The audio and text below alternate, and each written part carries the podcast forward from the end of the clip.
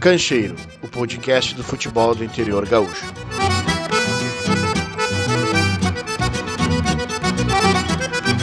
Fala, gurizada! Tá começando o quarto episódio do podcast Cancheiro, podcast do futebol do interior do Rio Grande do Sul. Eu sou o Nicolas Wagner e comigo hoje está o Lourenço Marquesan. Tudo bem, Lourenço? Tudo bem, Nicolas? Nosso gigante silencioso. Chegamos então ao quarto episódio do Cancheiro e desde já eu quero pedir para tu nos seguir no Twitter pelo arroba cancheirocast e acompanhar os nossos conteúdos. Gigante silencioso é bom, hein? Hoje nós vamos nos aprofundar em um tema que perpassou os últimos episódios e que é fundamental para o futuro do futebol gaúcho. Nossos clubes do interior hoje, se não tiver categoria de base, vão quebrar. Porque são, é da onde um clube pode tirar um dinheiro, é, é com os meninos, entendeu? Porque com o profissional ele não vai tirar. A fala é do Luiz Eduardo, ex-jogador do Grêmio e técnico do Sub-20 do Soledade. Mas poderia ser de qualquer personagem que se preocupe com o futuro do futebol gaúcho. A sobrevivência dos clubes passa pelas categorias de base. E aqui eu me permito trazer um trecho de uma entrevista que eu fiz no mês de maio com o Gelson Conte, ex-técnico do Aimoré, do Avenida, entre outros, para a Rádio Índio Capilé. Se nós pegarmos os números, ela é preocupante, mas as pessoas não, não, não se dão por conta. É, 175 atletas de fora do estado jogam a divisão de acesso. Eu, eu não quero me enganar, mas eu queria saber quantos jogadores de Pelotas estão atuando no Brasil. Quantos jogadores de Juí atuam no São Luís? Quantos jogadores de São Leopoldo estão atuando no, no, no Aimoré. Não estamos não criando mais nada. Ah, Grêmio Internacional, vão usar a base, beleza, mas é o que o Grêmio Internacional tem. Então, nós não estamos encontrando mais material humano e, em algumas situações, os, os atletas que, que que estão trabalhando na base, eles estão, eles chegam para nós muito mal preparados, jogador que não sabe cabecear, jogador que não sabe passar. Então nós vamos enfrentar principalmente na divisão de acesso, tá? Que é uma categoria um pouco mais abaixo, é um campeonato muito mais abaixo. Aí uma vez o, Renato Portaluppi deu uma entrevista uma vez que ele estava preocupado com o futebol brasileiro. É, nós temos que estar preocupados com o futebol aqui do Rio Grande do Sul, porque eu, eu preciso ver os caras dizer assim, bah, ó, Tu vai ali em Novo Hamburgo, tá o João jogando no Novo Hamburgo, vai ser um craque. É ali do Novo Hamburgo, é do bairro ali. Pegar, tem o Pedro ali do Cristo Rei, tá jogando no Aimoré. Gente, nós vamos ter que começar a abrir os olhos para isso, porque senão vai ficar, vai ficar bastante difícil. O Gelson cita esse número de 175 jogadores de fora do estado que estavam na divisão de acesso deste ano em um universo de 428, o que dá 40%.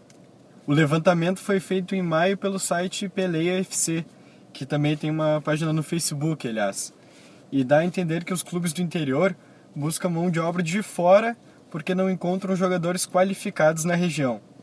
E mais alarmante que isso é o fato de que em 2019, dos 40 clubes que disputaram competições profissionais no Rio Grande do Sul, apenas 15 disputaram competições sub-20.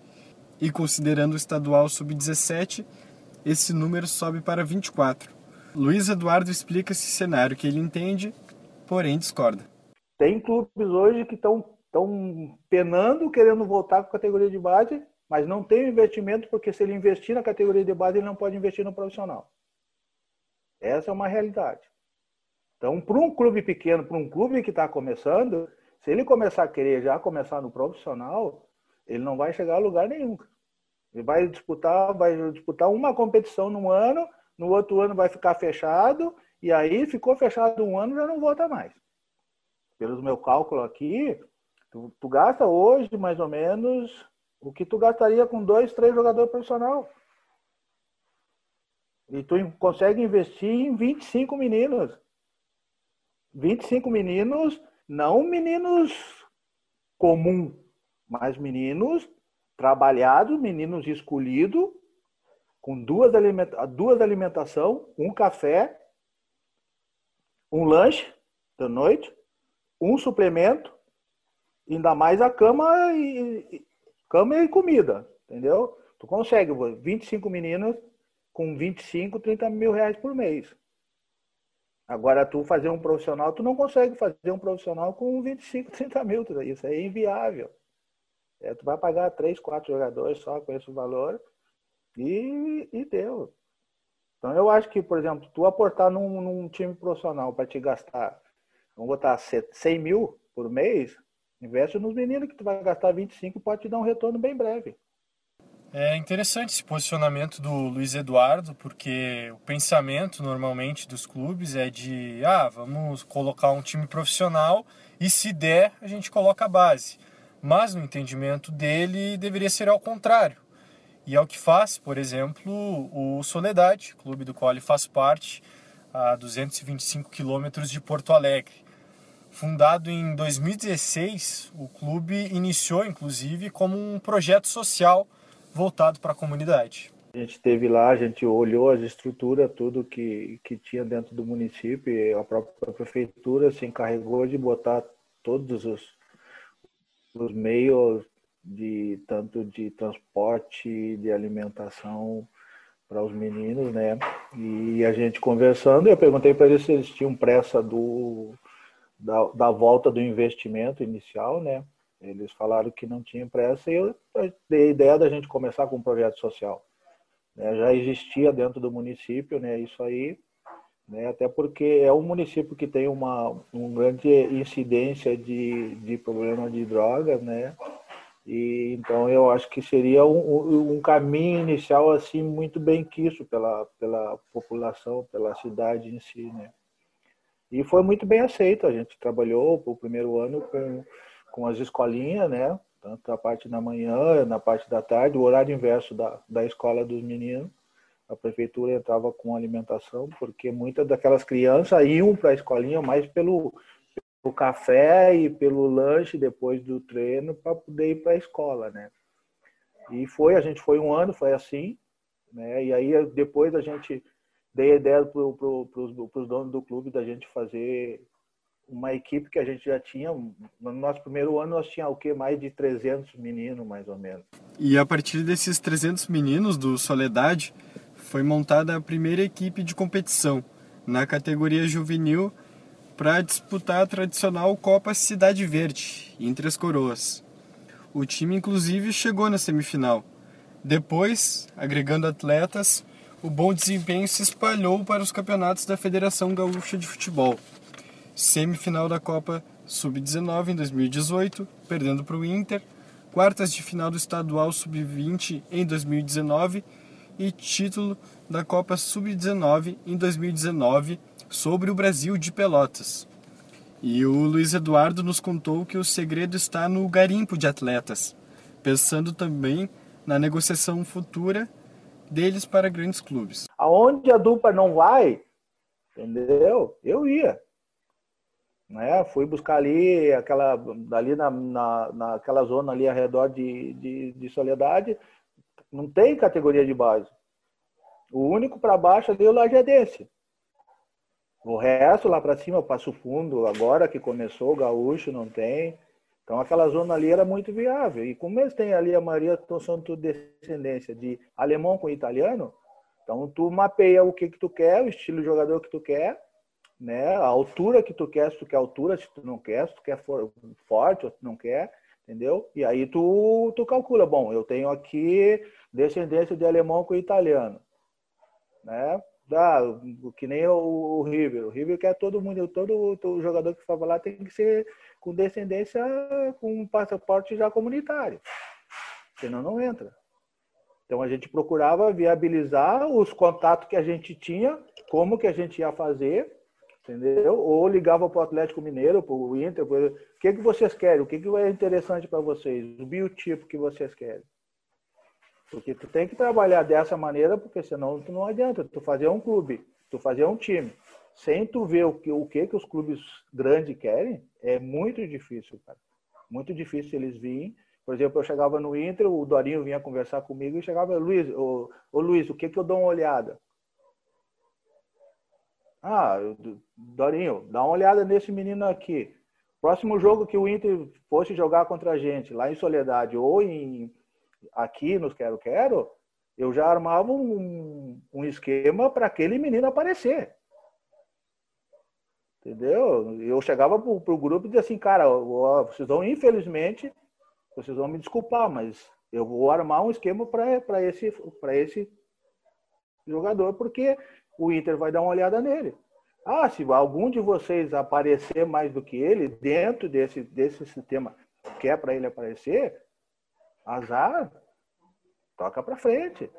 É curioso isso, né? Faz todo o trabalho pensando no que os grandes clubes querem.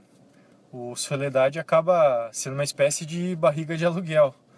E aí o Luiz Eduardo nos explicou que precisa ter bons advogados ao lado para formular os contratos de forma que o clube, no caso Soledade, permaneça com um percentual do passe do atleta para vendas futuras.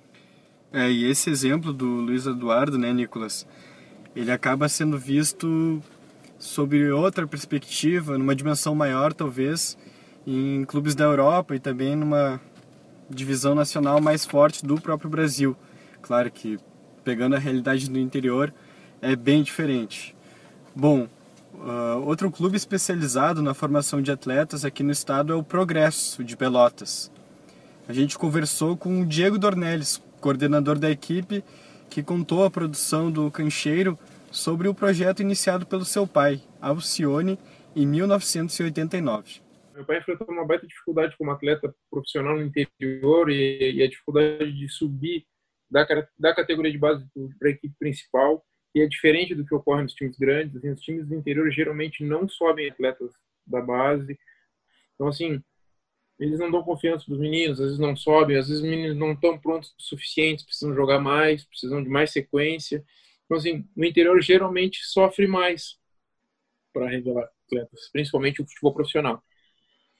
E ele bateu muito de frente nisso na época que ele trabalhou no Brasil, tanto quanto no Pelotas, existia essa dificuldade.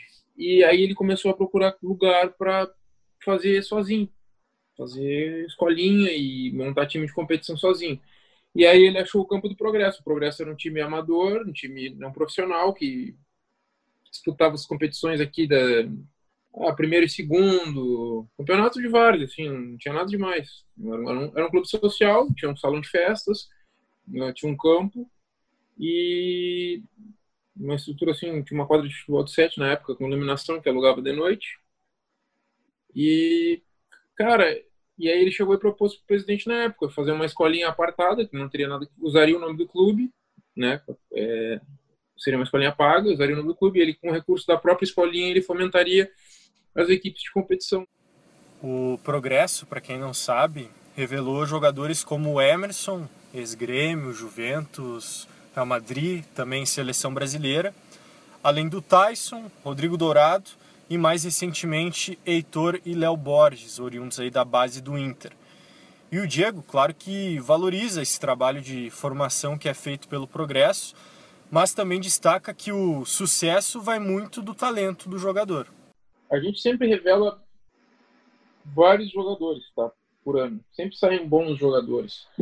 Uh, às vezes sai um fora de série, é um jogador muito acima, isso demora a aparecer, não é uma coisa assim, não é, tu não fabrica isso sabe? Isso vem com, vem com o atleta, tu consegue aprimorar e lapidar outras coisas que o cara já tem, mas assim, a coisa do talento, daquela coisa que, que é de dentro do cara, né, do cara que brinca com a bola desde criança e aquilo é natural para ele, isso é isso vem com o atleta de fora, isso não, isso não se ensina, tá?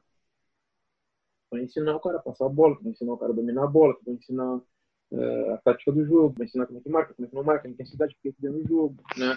tu vai ensinar que tu gosta de um time aguerrido, ou que tu gosta de um time técnico, entendeu? Essas coisas conseguem ainda passar e o cara assimila ou não.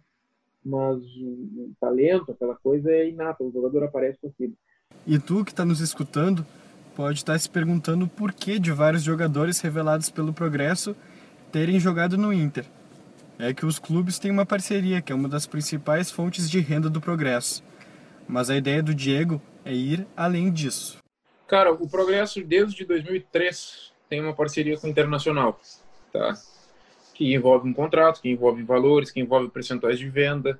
Uh, o Progresso recebeu já uh, mecanismo de solidariedade, mais de uma vez, de atletas já do exterior. Então, se lucra com isso, o progresso, né?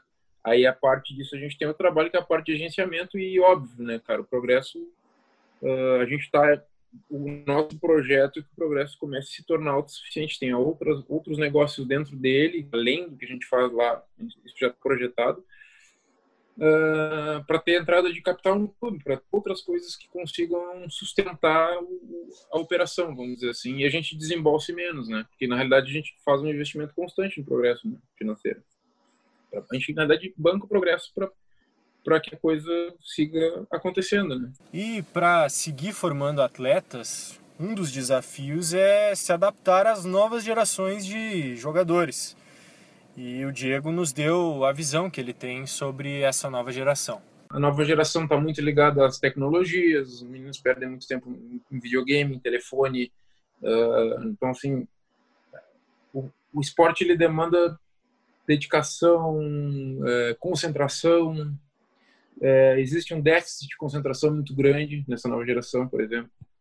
E, e, e são crianças mais insatisfeitas porque um, um, telefone, um, um, software desse que eles usam, por exemplo, vou fazer um exemplo aqui no Instagram da vida, uh, ele te traz uma novidade a cada a cada tela que tu gira, né? Uhum. E então isso, isso gera uma insatisfação, porque tu, o teu cérebro acostuma a ter uma novidade a cada momento que tu, tu muda. E aí, como é que tu tira isso para trazer ele para um treino de um treinamento de campo? Então, assim, é, mudou bastante e, e, muito disso passa pelos pais, eu acho, cara, pelo estímulo que o pai dá para um filho, que a mãe dá para um filho de do esporte, de jogar, de, de competir, de predispor a isso. É uma discussão importante sobre como lidar com essa nova geração que praticamente nasceu conectada, né, Nicolas? A gente entende um pouco disso. Nós somos quase milênios também. Hum. Mas, e até retomando o nosso debate inicial, o Diego fez uma crítica aos clubes profissionais do Estado que aproveitam pouco a base. E ele tem dois exemplos próximos na cidade, que são o Brasil e o Pelotas o diretor do interior ele tem muito essa visão que a base é uma despesa e a base não é uma despesa, a base é um investimento, é um cara, um investimento de formiguinha, tu tem que ser persistente todo, sabe? Todo ano, todo mês, todo dia, tu tem que investindo nisso e dando moral para os guris, fazendo eles subir, fazendo eles treinar profissional, dar oportunidade para um ou outro. Ele, como é que eu vou te dizer assim, quando eles projetam uma equipe principal, a base tem que estar ali dentro, os caras têm que enxergar, não, nós vamos contratar tantos e tantos nós vamos puxar da base, porque tem bons jogadores, vamos dar moral para da casa, vamos valorizar o jogador que é daqui, sabe? Não tem muito essa visão. Infelizmente não tem. Sabe? Não é por falta de conversa, principalmente assim, tenho, eh, com o Brasil já tive relação melhor, hoje em dia não, não tem muita relação. Me dou bem com o coordenador da base, o Fábio, Fábio Borba Uh, Pelotas eu tenho mais gente conhecida, assim, tenho uma boa relação e até em conversas já disse para eles isso que eu estou dizendo para ti, eu disse abertamente, assim, acho que o cara precisa ter uma valorização.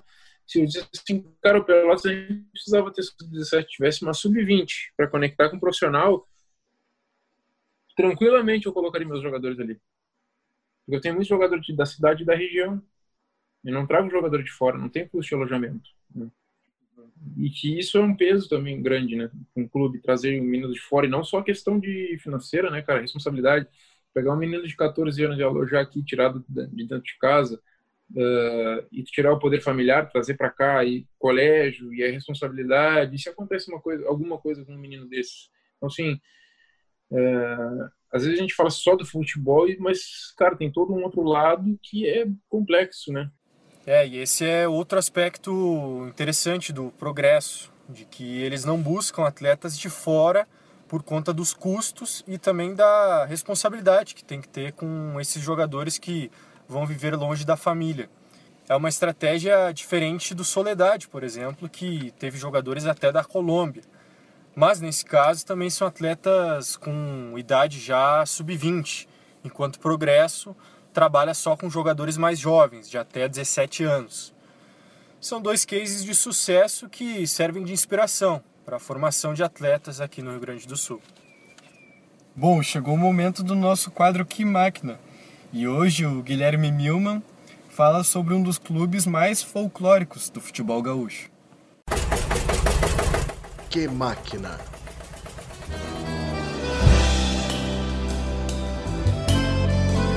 Apesar de Veranópolis ser conhecida como a terra da longevidade, o time que leva o nome da cidade não precisou ir muito longe para chamar atenção no cenário do futebol gaúcho. Durante os anos 90, logo na década de sua criação, o clube da Serra Gaúcha chegou à elite rapidamente, com jogadores identificados com a torcida e um uniforme no mínimo diferente, uma mistura de branco, azul, vermelho, amarelo e verde, mas para alguns a mais bonita camisa da história do futebol. Não sou eu que estou dizendo.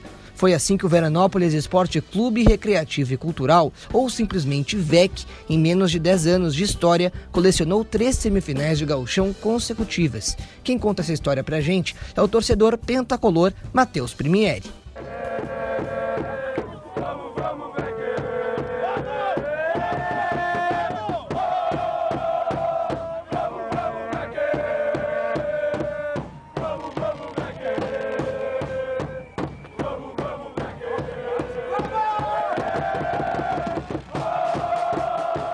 Quando me pedem para falar do VEC, fica difícil escolher um momento da história que, que, que, tenha me marcado, porque a minha história se confunde um tanto com a do VEC, né?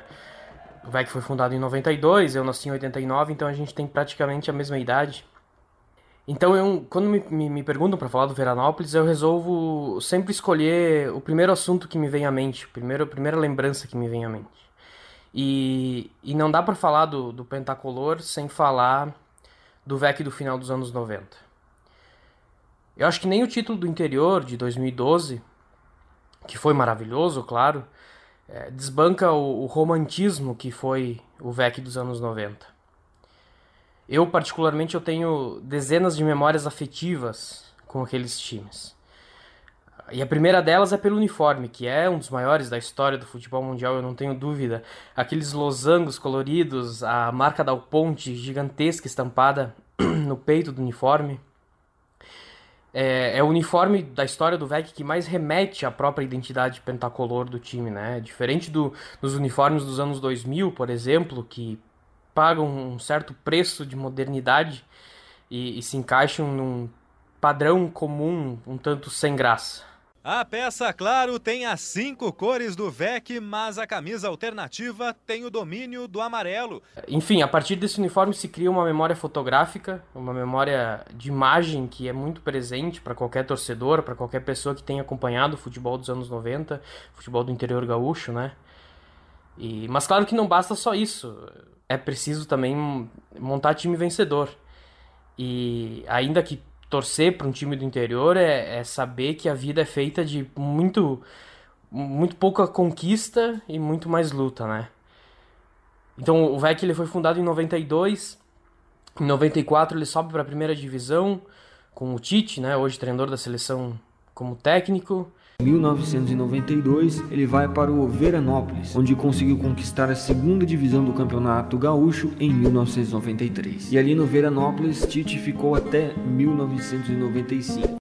E, mas não é, não é sobre isso que eu quero falar. Eu quero falar que três anos depois, em 97, o Vex chega na sua primeira semifinal do Gauchão contra o Inter. Em 98 ele chega em mais uma semifinal de Gauchão, de novo contra o Inter, de novo com o Tite na Casa Mata. Em 97 foi o Nestor Simeonato. E em 99 outra semifinal de novo com o Nestor Simeonato, agora contra o Grêmio. Ou seja, três anos depois de subir para a primeira divisão e cinco anos depois da sua fundação, o VEC conseguiu uh, imprimir essa sequência de, de semifinais. Isso, claro, botou esses três times do, do VEC, porque não eram os mesmos três elencos, apesar de ter alguns jogadores que estavam nos três times, colocou e colocou esse VEC na história. Não só do clube, mas também uh, dentro dos grandes times do, do futebol gaúcho, né? Pela, pela juventude do time, pelo recém-acesso, enfim. Eu lembro muito bem de ir pro Davi Farina ver esse VEC jogar. Lembro jogadores históricos, né? O goleiro Carlos Alberto, o zagueiro Eduardo, Joel Cavalo, que era meia, depois passou a ser lateral. Meu nome é Joel da Luz, né? mais conhecido no meio futebolístico como Joel Cavalo. Joguei no Veranópolis 11 anos. desde a sua fundação em 1992 até o ano de 2002. O César Alessio, Joel Marcos, volantão, Santa Rosa, meio habilidoso, Chiquinho, camisa 10, é, Van Dijk, claro, um personagem do, do, do, futebol brasileiro, inclusive, e o meu maior ídolo desde sempre que foi, que foi o Lucianinho. Participei de 10 temporadas no Veranópolis, são mais de 200 jogos oficiais com a camisa do Veranópolis, então eu tenho uma história, tenho um sentimento pelo, pelo esse clube, como eu disse, dessa época na minha mente só sobram memórias afetivas e as melhores memórias afetivas. Eu lembro, lembro das ruas e do entorno do Davi Farina é, tomadas de, de, bandeiras pentacolores, de gente na rua, de, vestindo a camiseta. Eu lembro dos duelos históricos contra o Grêmio do Paulo Nunes primeiro, depois contra o Grêmio do Ronaldinho. Eh, que vieram jogar num Davi Farina lotado, que provavelmente tinha, sei lá, 150% da capacidade naque, naqueles dias, porque o estádio estava mais do que lotado, tinha aquelas famosas cenas dos torcedores é, em cima das árvores, atrás de, um, de uma das goleiras. É, mas nenhum desses dois, nem Paulo Nunes nem Ronaldinho, para mim é maior que, que o Lucianinho, né? Ainda que o diminutivo seja justamente pelo tamanho dele, ele foi um, um, um gigante. Um segundo atacante ágil, habilidoso, goleador e ídolo meu e de toda uma geração de torcedores do VEC. E esse VEC dos anos 90, ele, ele tem tudo aquilo que, que precisava para ser um marco. É, jogadores com a cara do time, apoio da torcida, campanhas memoráveis e, claro, tenho que repetir que o uniforme mais lindo que já se produziu na história do futebol mundial. Hoje és orgulho de maço do peito, pentacolor.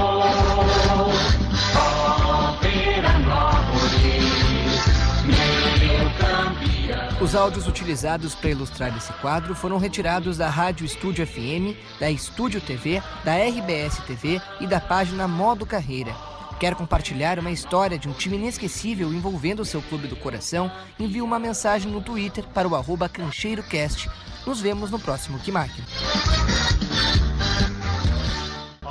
Muito bom. Esse foi mais um quadro Que Máquina, com Guilherme Milman e o torcedor Matheus Primieri, relembrando Veranópolis, da década de 90 principalmente. O VEC, que depois de 25 anos na elite do Campeonato Gaúcho, acabou sendo rebaixado em 2019.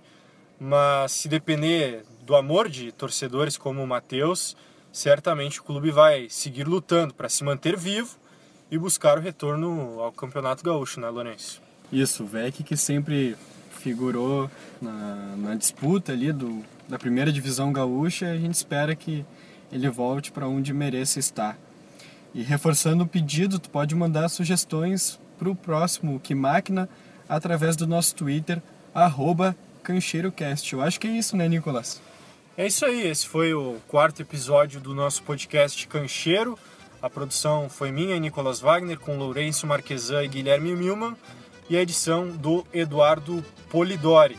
Nós, de certa forma, encerramos, digamos que uma primeira temporada, dá um para colocar assim. pequeno stand-by. É, do, do Cancheiro, mas voltaremos em breve, talvez com um novo formato, mas sempre mantendo esse intuito de debater o futebol do interior, debater o nosso futebol.